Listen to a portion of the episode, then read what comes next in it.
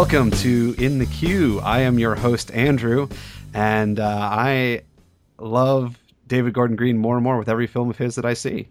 And I'm your other host, Phil, and I'm impressed to say that Nicolas Cage still has some acting chops. Were you afraid that he had lost them? Is uh, I don't know. You know, you look at his his current filmography. You know, not as impressive uh, as it used to be, but you know, maybe I could see that. I could see that.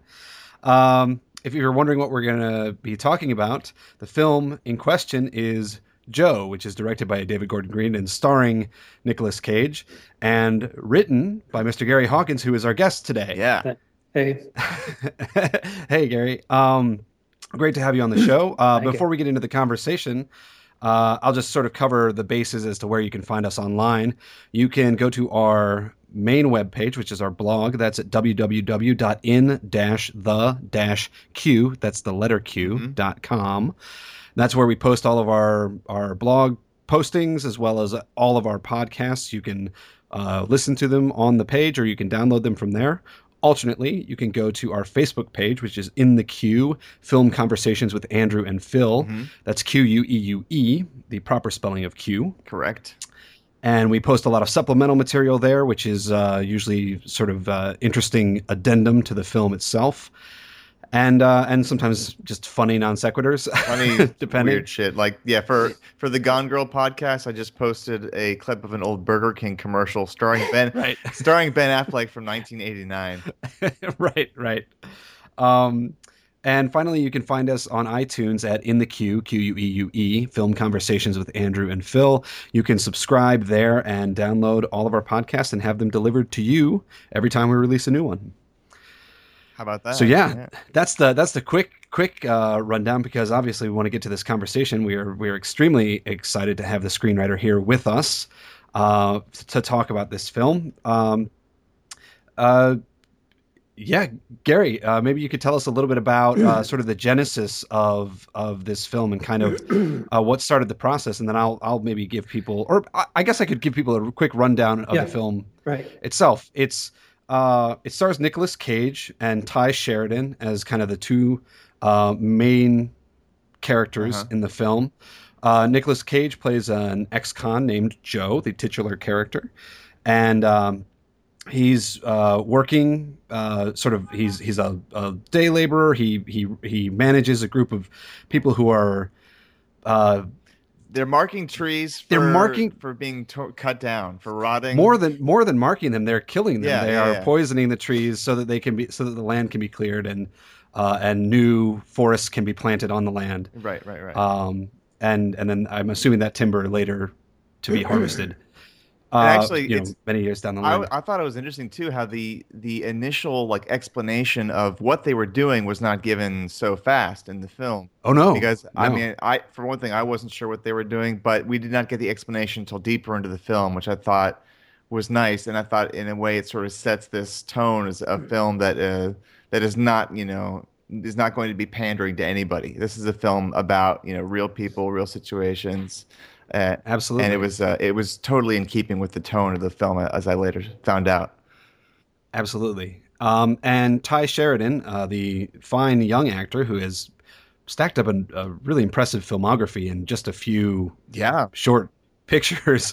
Uh, he plays the role of Gary. He's a 15 year old boy who is on the cusp of becoming a man and has kind of been forced into the position of taking that role within his household. He kind of looks after his mother and his sister and kind of protects them from his uh, ne'er do well father, yeah, uh, named Wade, who is sort of constantly uh, inebriated and and uh, takes all of his money that he earns and on and on and on. Yeah.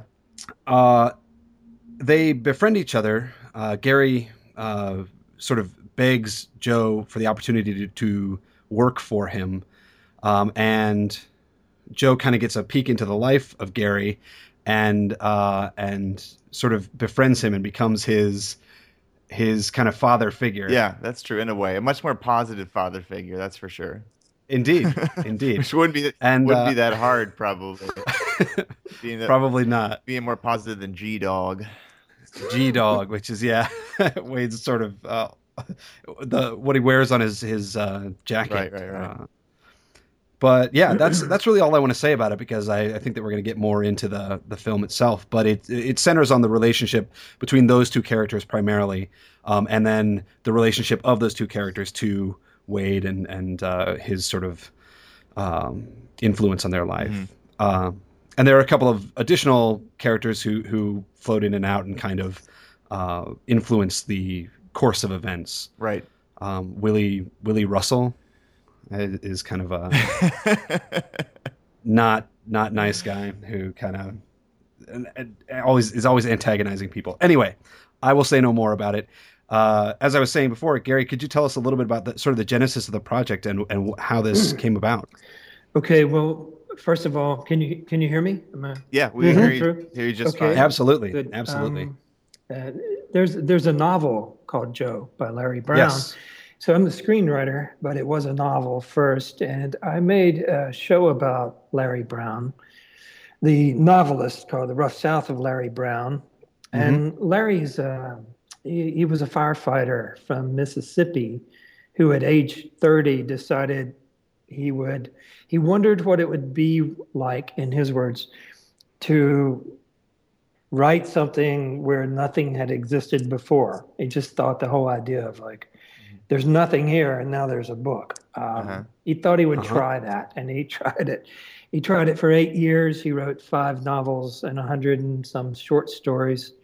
Finally, got published. Um, Joe was his first publishable novel, uh-huh. and when I was working with Larry on a bio of this guy, um, I read the the book and adapted the screenplay, basically on spec. Um, what happened was that uh, Paramount Paramount went after the novel, mm-hmm. and Larry adapted his own his own novel the way um, you know what, what's her name Gone Girl. You know, it's, it's starting right, to happen more and right, more. Right.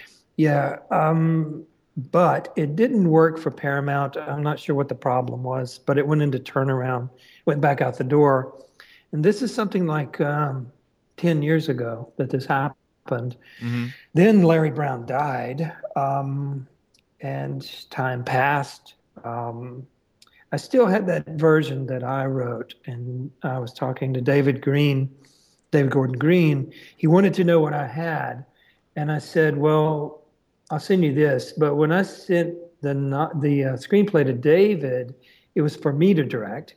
and uh, yeah, that was the idea behind it. And he came back and said, um, really bluntly, he said, I can get you some money to direct this. It would take a while to do it, uh-huh. but how would you feel if I directed it? And then he said, and if I direct it, I can attract uh, the money and the people, which is true. Right. Um, I can get it done. And he said, and, and this was his promise, he said, I will make you a damned good movie. He said that. and so I talked it over with some friends, and uh, one friend in particular who said, "You know, if um, if you're in the pipeline somewhere, if it began, if the if the blank page writer was the novelist, now deceased, Larry Brown, mm-hmm. and you're in you're in the pipeline somewhere," she said, "I think you should be willing to let go of it and let it move to the next level and do what it wants to do." And um, and so I thought that was good advice. And I called David back. I said, Yeah, I'm absolutely willing to let it go. Mm-hmm. And not only that, I'm at your service. So um, yeah. let's get a mo- let's get a movie made. Let's not. I was not difficult in any way. It's just like I'm I'm at your service. Whatever you want, just let me know. Cool. And um, and so I started doing rewrites, and um, some of the rewrites I did uh, in my car. Um, when David called up and said, We didn't get the post office. Um, I need you to rewrite a scene for me. And I said, Just a minute, David. I'm driving. I'd pull over to the side of the road and, and, rewrite a scene and then and then uh, email it to him. And he would direct that scene that day, wow. which was I thought wow. I thought that was fun, you know, kind of writing on the fly like that. That's great. And yeah, um, yeah um, I was not an on set writer, but I was a proxy on set writer who um, was contained in the, the loop, more or less. Um, that nice. said, now David just did what he wanted to do. Um, mm-hmm. And I knew that I'm, uh, I'm also David's directing instructor from a million years ago. Right, and, uh, and we are both actual um, official dropouts of School of the Arts. yeah, that's true. Yep. yeah, we, we went there for each each went there for roughly two years, and then just kind of floated away. That's yeah. That's a good way to say it, Phil. yeah. we got we got there. I think we both started the year after David Gordon Green had graduated. Oh, okay. No, no, I think he was there. I think he was there as a fourth year when we were freshmen. When we were freshmen, yeah. Huh. I remember actually Gary uh, having a discussion with David in the main theater when George Washington came out. We watched it um, and that that film came out, I believe, in 2000. So I don't know if you were there or not, Andrew, but I was not. Okay. I was gone by. But then. anyway, so he had he had this screening, and um, and I remember that was kind of like a real beacon. You know, here here is somebody from the school who's who's right. who's on his way, who's really sort of doing it and making it. That was also my second year. That was actually your last year, Gary, if I'm not yeah, mistaken. That's correct. Because I remember when we did our final final projects and we had our final meetings, you announced that this was going to be your last year, mm-hmm. and yeah. you said, and you said it's a big ballpark out there, so you know hopefully we'll all we'll all get to play out there. Did I say that? Yeah. oh, um, yeah, it's very inspiring. Uh, well, uh, David, yeah, David, um, if you want to go all the way back to to that, um, I'll tell you a couple stories on David as a student when he was a freshman, he walked up to me and handed me a novel and said, This is the first Green Hawkins collaboration. and I couldn't believe he said that. And he just walked up and just gave me the novel. Um, so he was already serious about really making movies. There was no question as to what he wanted to do. Um, yeah. We were both also big Terrence Malick fans. Right. I uh, I, I, Malick saw one of my documentaries and um, wrote me a nice letter about it, and so I framed it and put it on my office wall. Mm-hmm. And Green heard about it, and he said, "I heard you have a framed letter from Terrence Malick on your office wall." And I said, "Yeah, that's true, I do." and he says, "I think I got you beat." And he reaches into his wallet and pulls out Terrence Malick's picture. He had his picture, his photograph in his wallet and that was at a time when no one really knew what he looked like. You know, uh, I didn't. Right, right. was that was that before the Thin Red Line came out? Then in '98. Yeah, it was. It was way before that. So way before. So yeah. then, yeah, Malick hadn't made a film in 20 years. So, no, but yeah, Badlands yeah. was. Badlands was. I don't know how to say. It. Um, it was a formative film. It's the kind of film right. that filmmakers know about it doesn't really matter what the critics say about it because they don't make films. But Badlands is a filmmaker's film because what Malick did was he invented the concept of uh, desktop before it was a common term. He mm-hmm. took the music, the voiceover, you know, the Satie, the Orff, the uh, Sissy Spacek uh, kind of dead sociopathic narration, uh-huh. uh, yep. the visuals, yep. all the desert visuals, all that strange stuff. Uh, Martin Sheen's answers to to her her voiceover. He he put everything on the desktop, and from there he just chose what he wanted to foreground at any given time. Mm-hmm. And when I saw that, I, the closest thing to it I thought was Jules and Jim by Truffaut. And mm-hmm. um, I think maybe he may have borrowed some of that stuff from Truffaut, but um, Green saw that, and I saw that, and we had long passages of the film. Probably, probably between us, we could go through the whole film word for word wow. and cover the entire feature. And uh, and I noticed that about Jeff Nichols too, and I, and then I started to see that there were two kinds of students there were students who got Malick and students who didn't get Malick. Me and Andrew actually have some disagreements about Terrence Malick's uh, films too. We yeah, we, we, sort do. of have a. I think we may now. we may be split on Badlands.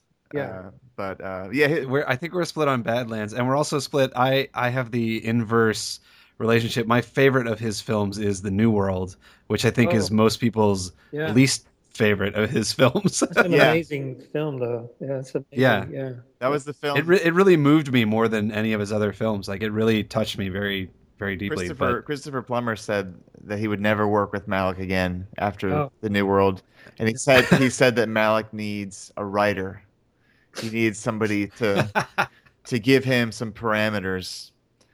But yeah. well, um, you know, he's a singular director. It's yeah yeah and i and i think that it's you know it's it's worth mentioning you know i mean jeff nichols and david gordon green both have a very distinctive uh, and i would say in in many regards similar style mm-hmm. and approach to the way that they make their their like there's a, there's a similar feel to them and it's right in line with that malick mm-hmm. uh, kind of sensibility uh, i think i think it may have something to do with the sort of the uh, the phenomenon of, of being southern Sure. You know, being maybe, being yeah. part of that, not necessarily a rural world, but maybe partly rural, or but just sort of mm-hmm. a, a type of kind of impression, you know, because uh, the the rural is yeah, it's there and it informs everything. But um, Jeff's father was a furniture ran a furniture store, and I, I don't know what yeah, David's father did, but uh, they were both born in Little Rock, Arkansas. That's right. Yeah. Yeah.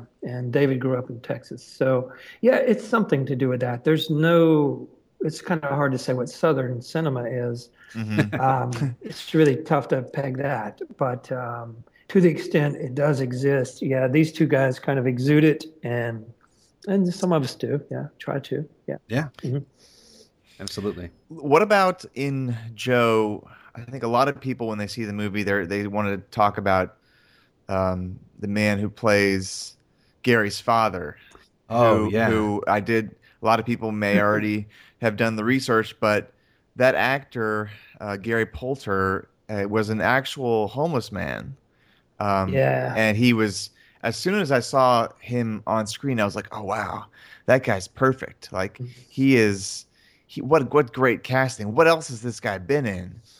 And and then yeah. sadly, sadly, you know, you find out that he actually died uh, mm-hmm. tragically yeah. during before the film was released. Even did you did you know Gary Poulter or, or talk to him? Yeah, I, yeah, I went down um, a couple of times. I, I met uh, Gary Poulter. His nickname was Ozzy, and I kind of knew him but as Ozzy. And uh, yeah, here's the funny thing about about this guy. He wanted to be an actor his whole life, uh-huh. and uh-huh. um, he was working as kind of a street performer, uh, break dancer. That's where all that G Dog comes from. Yeah, oh, wow. and and that was his his stick basically to to to beg. I guess is what he was doing. Street performer. He was traveling with a circus out in the Midwest, and he made his way to Colorado, where his sister lives. Uh-huh. He he stole money from the circus, and so they beat him up and and made him give the money back and he crawled oh. to he crawled to his sister's house in in Colorado. Uh-huh. She took him in, and she said, "I'll clean you up, I'll fix you up, I'll feed you, I'll get you ready, but you can't stay here. I'm going to put you on a bus back to Austin, where you have connections, and it's warmer, and you, you can you can be there." And so, as he was coming into the bus station in Austin, kind of cleaned up, yeah. David Green was sending out uh, scouts to find different people to be in the film. And so yeah. there was um, uh, a convergence. This guy coming back from Colorado with David sending his scouts out. Um, at first, they just wanted him for an extra, to, maybe to be on the crew, but th- then they started started to see that he was better and better, and they gave him lines, and he became Wade. He became mm. the most selfish man who's ever lived. Um, it was yeah. pretty amazing. And and yeah, you know, you're right, Phil. As a um, at the very after the uh, film was cut, they they released the uh, they put the film online and gave me a four hour window to to watch it and give my writer's notes on the rough cut. And that's the night that Gary Poulter died when wow. I was um, looking wow. at the rough cut and, and giving him my notes. I think what happened is he went back to a Home Depot parking lot and had some kind of stroke or collapse. And uh-huh. I'm not sure what happened. I think he may have actually drowned in a mud puddle or something similar yeah. to that. Wow. But how strange is it for for a guy to want to be an actor his whole life. In the eleventh hour, he's cast alongside an A-list actor. He yeah. he holds his own. He mm-hmm. he's in there, and then he he really does. And then he dies, and uh, yeah. that's a, that's quite a story. Yeah, it is. It is, and I, I, I think that I really do think his performance in this film is is something to be really lauded because it's very, mm-hmm. it's exceedingly naturalistic. Sure. I mean, it doesn't it doesn't feel artificial in any way whatsoever. It's it's really astonishing to watch him in this film. The the scene, um, the one scene that um, is almost to the word was when he beats the wino to death. Yeah. Uh, oh, he yeah. that was almost right out of the script. Uh, most of the stuff, he, he he was spontaneous. He winged it, but. Um, but that was oh, wow. that was word perfect, right? Right through there. That's really... that's the scene that I will always think of mm-hmm. when I think about him in that movie. Just I was thinking about it just now when you were talking when Andrew was talking about it. It's just yeah, it is very naturalistic and frighteningly naturalistic, especially. Uh, but I mean, then you've got you know you got Nicolas Cage on the other hand, who like sometimes you know when he when he gets angry, you know you can sort of hear some some sort of Californianess in his in his voice. Yeah. Um, yeah. But but I laud him for for this role because you know I mean I don't I don't mean to keep harping on the man's career, but you know this is not National Treasure 3 Like this is you know, this is this is back to some nitty gritty, yeah, dark stuff. Um, yeah. comes from a real place, yeah. and um, so that's why why he wasn't note perfect. I mean, especially when compared to Gary Poulter, um, I actually really enjoyed watching Nicolas Cage in this movie. Yeah, I, I, I really thought he was quite excellent, and, and, as you say, it's kind of a harkening back to, you know, uh, the kind of leaving Las Vegas, sure. or or bringing out the dead kind of era when he was really taking really very interesting risks and making you know really interesting films. And while he is, you know, he's he's sort of ridiculed a lot of times for his chewing of the scenery and his kind of over the top uh, performances. Um, like in some cases, I think that I think in this film especially when he gets into the those those moments, I mean, uh, you know, sort of managing his anger and, mm-hmm. and trying to keep it under mm-hmm. wraps is a big part of of his character in this yeah. film. Yeah. Uh, and and watching him try and hold that back and watching him uh, manage it in what the best way that he can. The sequence, there's a sequence where he he's furious and he has to go blow off steam, and the way that he blows off steam is typically to go to the whorehouse and get blown. Sort of, yeah, get blown, yeah, get blown, literally, uh, literally blow off steam. Yeah. Uh, and and there's a, a, sequence of events where he has to do that, but his uh, his usual uh, uh, sort of madam, uh, you know, or lady of the evening is not there for him and and there's this dog that that always barks at him every time he comes in the door and so it's this sequence of just like this controlled rage that he is just keeping on the edge the entire time and he goes and then he goes back to his house. He gets his dog. He brings his dog back. He sicks his dog on that dog. Then he goes with the girl that he doesn't really want to be with but he knows that he has to accomplish the you know he has to get to completion in order to sort of get back to normal. Like it's a great great sequence and i think he's he handles it perfectly. Yeah. You want to hear a story about about that? Sure. yeah. yeah. Oh yeah. Okay. In the novel joe um, doesn't like this dog and the dog doesn't like him.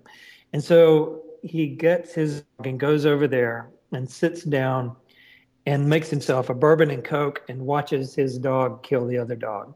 Oh wow! And I thought that was one of the most cold-blooded things I'd ever read, and so I said, "Well, we got to put that in." And so I just brought it. I brought it over, and I said, "Okay, you're watching his face. You're you're hearing the dogs and Joe's dog." Um, David had a problem with that. He said he's not uh, doing enough. Um, I think what he really didn't like was just how cruel that was, and so yeah, I yeah. I wrote the um, I wrote the uh, the the prostitute scene um, for David to cover for the dog fight, and I mm. said, well, there I'll go back and I'll make one prostitute like him, and I'll plant it like a row of radishes on page 42, yeah, yeah. 27, these eye lines, you know, these Casablanca eye lines, the redneck version. Right, right. And, um, and so it really worked. I mean, it, it worked so that he knew her well enough. Hey, what you doing? let's go upstairs. And um, okay, um, okay, let's keep going with this story. Uh, what, I wrote, I, didn't want to write a sex scene, so I had her getting ready for him. And he hears a yelp, and the dog's already dead. And he says, "Wow, that that happened quicker than I thought it would." And so he goes out, and his dog has killed the other dog. Um, Cage wanted to go ahead with the uh, with the scene as you know that that that he had kind of written in his head, and so he kept going with it. And at the point where he, you know, blows, uh, he he says, "Oh, that happened sooner than I thought it would."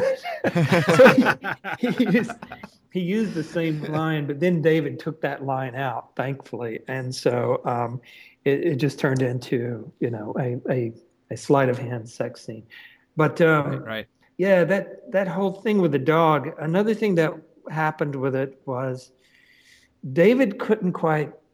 We had a hard time with why he didn't like that dog, and I wrote David a really long email about Joe and dogs, and I said, "You have to understand, David, that it's to, to Joe, it's not a dog, it's an asshole. And evidently. Cage read that email. So now in the movie, at some point, someone says, Joe, you can't go killing dogs like it. He goes, I love dogs, but that's not a dog. That's an asshole. Yeah, yeah. so they rated my email for that line. You know, it's it's really interesting talking to you guys. We're laughing about the the the scene where he's got a blow. We're laughing at the the way he calls the dog these are all really funny things when we kind of talk about them person mm-hmm. to person but in the movie i mm-hmm. feel like they're so much more serious oh yeah sure um, they're actually they really they hit you harder and i think that's that's kind of interesting to to sort of to note about that mm-hmm. um, and so much of the so much of the dialogue in this film reveals different nuances about each character mm-hmm. um, and i wanted to ask you gary if if you th- when you were writing the screenplay, did you have anything in mind as as far as who you wanted to play any of the roles, or had you heard of that ahead of time? Oh yeah, sure. Um, well, mm, I'd rather not say who I had in mind for the, the role. Okay. But but um, yeah, I'll tell you who was in my mind as Joe was my father. Mm-hmm. Um, my father was was Joe. Uh, he was, mm-hmm. and so when I read Joe, I went, "Oh, that's that's Bill. It's Bill Hawkins. Um, and and it just there was no distance. And so, in a strange kind of way, um, all I had to do was keep a mental image of my father in mind, and it totally worked for me. I just yeah. heard his voice. I saw what he did. Now, here's something else that's really strange. There is a real Joe who is still alive. And Larry Brown the writer, the, the novelist, Larry Brown, yep. mm-hmm. he is Gary Jones, the boy. He's Tye Sheridan. Um, Larry Brown's father is Wade, and there's a guy he worked for who's the real Joe. So, wow. Um, yeah, no, I'm, i met this guy. I went down to a, a trail. I'd rather not say his name, but I went to rural Mississippi after the movie came out and met yeah. the guy that the entire movie was based on. It, you know, that's that was a wild thing to see. I'm sure it really was because he, he's 70 now. He's an old guy, but he's still tough and still kind of mean. And you can see where Larry got all of his ideas from. And, and yeah. in fact, I was with uh, Larry's widow, and she said, um, "Did you know that that uh, Nicolas Cage made a movie where he plays you?" and he goes, no. And he and she goes, well, he did. And he he sits there a second. And he goes, well, how'd he do? That's great. So that would be an interesting meeting to have between those two. Oh my God! Oh, yeah. yeah. it really would be. That'd it be a great be. special yeah. feature. Can you put that on the DVD? Well, it would have been great. Yeah. No. Yeah, cool for sure. Well, definitely. I think that I mean it's it's so fascinating to be able to sort of get the uh, the the writer's perspective here, um, and I feel like we could really talk to you all day, Gary. Sure. Um, about all this wonder, all the wonderful details and, and anecdotes about the making of this movie.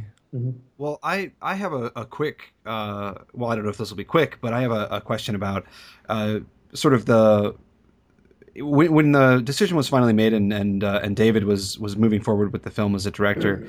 Um, I mean, as I said in the opening, I, like every one of his films that I see, I fall a little bit more in love with him as a filmmaker, mm-hmm. um, with the possible exception of Your Highness. But we did a podcast on that, and uh, and I was not as big a fan of that as as Phil. I was, thought it was but, funny, but uh, regardless, uh, like I I think that he is. I think he's really one of the great sort of humanist mm-hmm.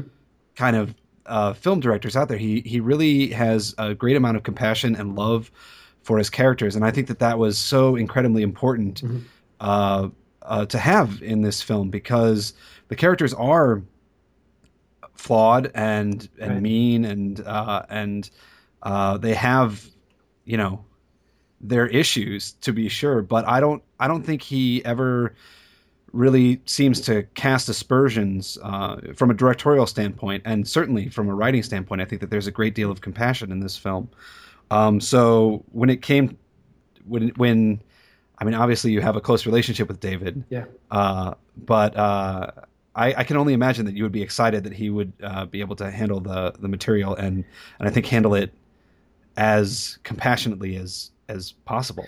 Yeah, yeah. I I really liked what he did with it, and I knew he would do something with it that was not written. Not it was something that it was as if the uh, the screenplay was security for these guys. It was a blueprint, and they knew they were good because the melody was there, and they could do yeah, their yeah. jazz improv off of the melody.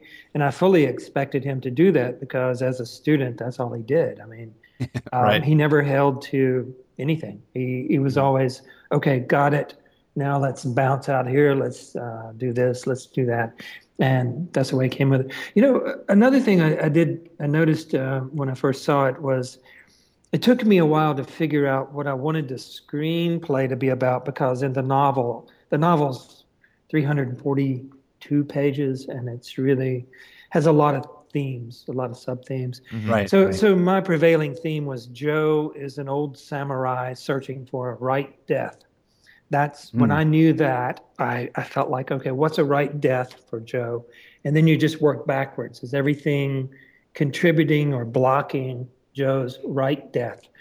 And um, David uh, saw that, but he went with another theme, and I don't know if I can quite say it, but he focused on the character of Tye Sheridan. Mm-hmm. He did. He didn't want the boy to turn into his father. He wanted the boy to turn into Joe, and so right, right. and uh, and so that's a more hopeful theme. It focuses more on the boy. It was about how can you take this kid who's in such trouble and has so much potential to be uh, just a bad person. He has nothing but bad um, role models. How can he take this guy and and uh, and give him something that will make him a redeemable character and worth yeah. something?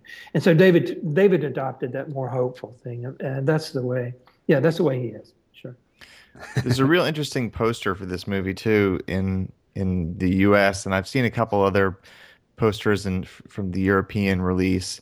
And the poster for for the U.S. version, it's got Joe standing kind of three quarters away from the camera, and then behind him is Gary, the Tye Sheridan character.